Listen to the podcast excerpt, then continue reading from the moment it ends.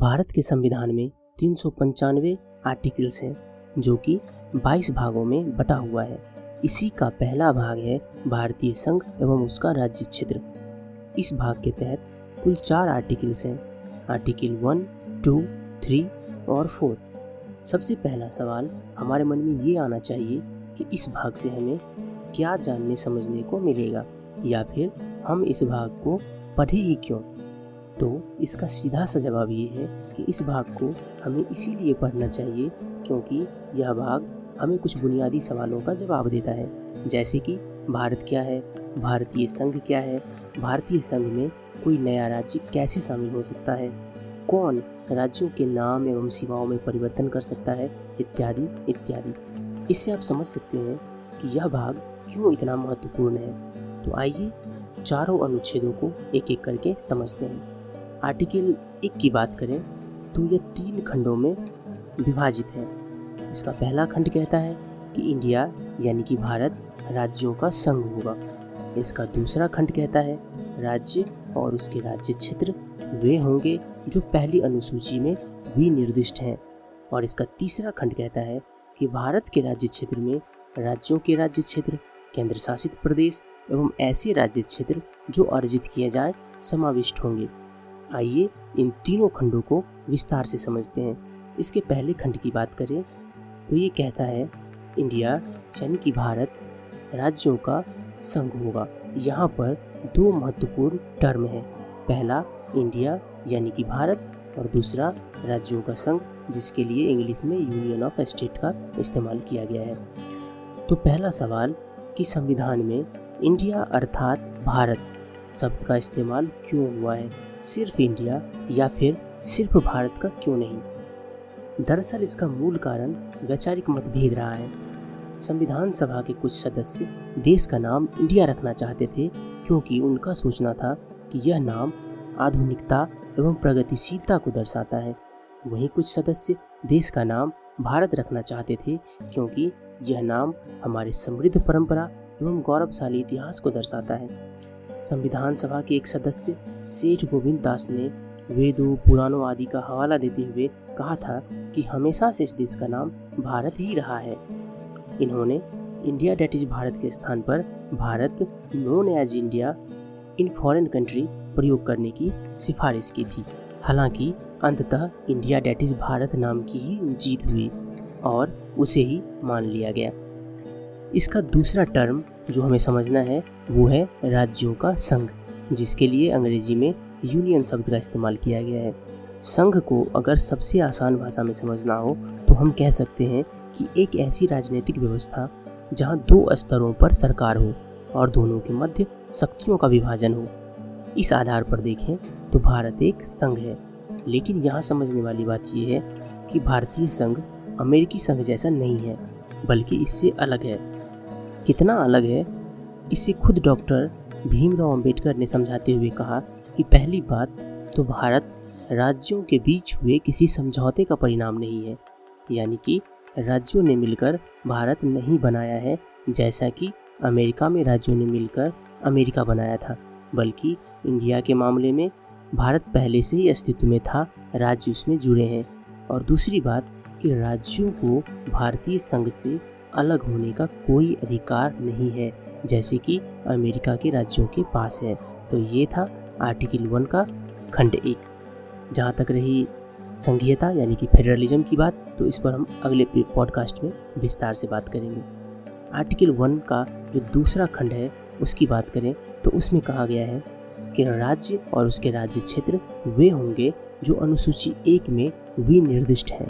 कहने का अर्थ ये है कि हम जब ये कहते हैं कि भारत में अट्ठाईस राज्य और आठ केंद्र शासित प्रदेश हैं तो ऐसा हम इसीलिए कहते हैं क्योंकि अनुसूची एक में यह लिखा हुआ है। जब भी राज्यों एवं केंद्र शासित प्रदेश से संबंधित कोई परिवर्तन होता है तो इसे अपडेट कर दिया जाता है। आखिरी बार इसे दो हज़ार उन्नीस बीस में अपडेट किया गया था जब जम्मू कश्मीर को दो केंद्र शासित प्रदेशों में बदल दिया गया था और दादर एवं नागर हवेली और दमन एवं दीव को जो पहले अलग अलग था एक केंद्र एक ही केंद्र शासित प्रदेशों में बदल दिया गया था। अनुच्छेद एक के तीसरे खंड की बात करें तो ये कहता है कि भारत के राज्य क्षेत्र में राज्यों के राज्य क्षेत्र एवं केंद्र शासित प्रदेश तो शामिल हैं ही, लेकिन वह क्षेत्र भी इसमें सम्मिलित हो जाएगा जिसे किसी भी समय भारत सरकार द्वारा अधिग्रहित किया जाएगा। तो कुल मिलाकर यही था आर्टिकल एक। अब मान लीजिए कि अनुच्छेद एक का जो तीसरा खंड है उसके हिसाब से भारत किसी नए राज्य का अधिग्रहण करता है तो भारतीय संघ में उसे शामिल किया जाएगा और हो सकता है उसे नए राज्य के रूप में स्थापित किया जाए या फिर विद्यमान राज्य में ही मिला दिया जाए। जब इस तरह के अधिग्रहित राज्य को भारतीय संघ में नए राज्य के रूप में स्थापित किया जाता है तब अनुच्छेद दो काम करता है, और जब विद्यमान राज्य में ही मिला दिया जाता है तब आर्टिकल तीन काम करता है। लेकिन यह याद रखिए कि संघ में नए राज्यों का प्रवेश आर्टिकल दो के तहत ही हो सकता है, क्योंकि अनुच्छेद दो कहता है कि संसद विधि द्वारा ऐसे निबंधनों या शर्तों पर जो वह ठीक समझे संघ में नए राज्यों का प्रवेश या उसकी स्थापना कर सकती है। कुल मिलाकर कहने का अर्थ ये है कि अनुच्छेद दो उन राज्यों के भारत में प्रवेश एवं गठन से संबंधित है जो भारतीय संघ का हिस्सा नहीं है, जैसे कि गोवा जो कि उन्नीस सौ इकसठ तक भारतीय संघ का हिस्सा नहीं था, बाद में उसे शामिल कराया गया। अब अनुच्छेद तीन की बात करें तो यह भारत के आंतरिक भाग पर काम करता है और इसके तहत पांच प्रावधान हैं। पहला प्रावधान कहता है कि संसद विधि द्वारा राज्यों के कुछ भाग को अलग करके या दो या दो से अधिक राज्यों को मिलाकर या फिर उसके कुछ भागों को मिलाकर एक नए राज्य का निर्माण कर सकती है। दूसरा जो उसका प्रावधान है वो कहता है कि संसद राज्य के क्षेत्र को बढ़ा सकती है। तीसरा प्रावधान कहता है कि संसद किसी राज्य के क्षेत्र को घटा सकती है। चौथा कहता है कि संसद किसी राज्य की सीमाओं में परिवर्तन कर सकती है, और पांचवा संसद राज्य के नाम में परिवर्तन कर सकती है। यहाँ पर जो समझने वाली बात है कि यह सारा काम जो पांचों खंडों के तहत अभी हमने समझा है यह सारा काम संसद अपने मन से नहीं कर सकती, बल्कि इस तरह के विधेयक को संसद में पेश करने से पहले राष्ट्रपति की मंजूरी जरूरी होती है, और राष्ट्रपति के लिए यह जरूरी होता है कि वह उस विधेयक को संबंधित राज्य के विधानमंडल में भेजे जहां इस पर बहस हो सके। संबंधित राज्य विधानमंडल को एक नियत समय में अपनी राय देनी होती है। हालांकि राष्ट्रपति या फिर संसद राज्य विधानमंडल के राय को मानने के लिए बाध्य नहीं होता है। कुल मिलाकर अगर संसद ने सोच लिया तो फिर वे किसी भी राज्य के राजनीतिक मानचित्र का पुनर्निर्धारण कर सकती है। यहाँ पर एक बात समझ में आ जाती है कि राज्य संघ को समाप्त नहीं कर सकती है, जबकि संघ राज्य को समाप्त कर सकती है। इन्हीं लक्षणों की वजह से भारतीय संघ को विभक्त राज्यों का अविभाज्य संघ कहा जाता है, जबकि अमेरिका में ऐसा नहीं है। संघ वहाँ राज्यों की बिना सहमति के राज्यों में कोई परिवर्तन नहीं कर सकता, इसीलिए वहाँ के संघ को अविभाज्य राज्यों का अविभाज्य संघ कहा जाता है। अनुच्छेद तीन का अगर हालिया उदाहरण देखना हो तो हम जम्मू कश्मीर को देख सकते हैं, जिसका कि हाल ही में पुनर्गठन किया गया है। तो यहाँ तक हमने अनुच्छेद एक, दो और तीन को समझ लिया है।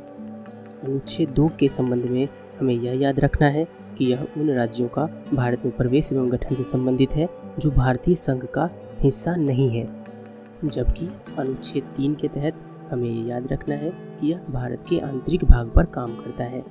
आइए अब अनुच्छेद चार को समझते हैं। अगर इसे आसान भाषा में समझना हो तो हम कह सकते हैं कि अनुच्छेद दो और तीन के तहत किया गया कोई भी परिवर्तन संविधान के अनुच्छेद तीन सौ अड़सठ के तहत संशोधन नहीं माना जाएगा। दरअसल संविधान में जो संशोधन होता है वो आर्टिकल तीन सौ अड़सठ के तहत होता है, जिसका हम आगे विस्तार से चर्चा करने वाले हैं, पर अनुच्छेद दो और तीन के मामले में यह लागू नहीं होता। दूसरे शब्दों में कहें तो अनुच्छेद दो और तीन के तहत किसी विधेयक को साधारण विधायी प्रक्रिया और सामान्य बहुमत से पारित किया जा सकता है।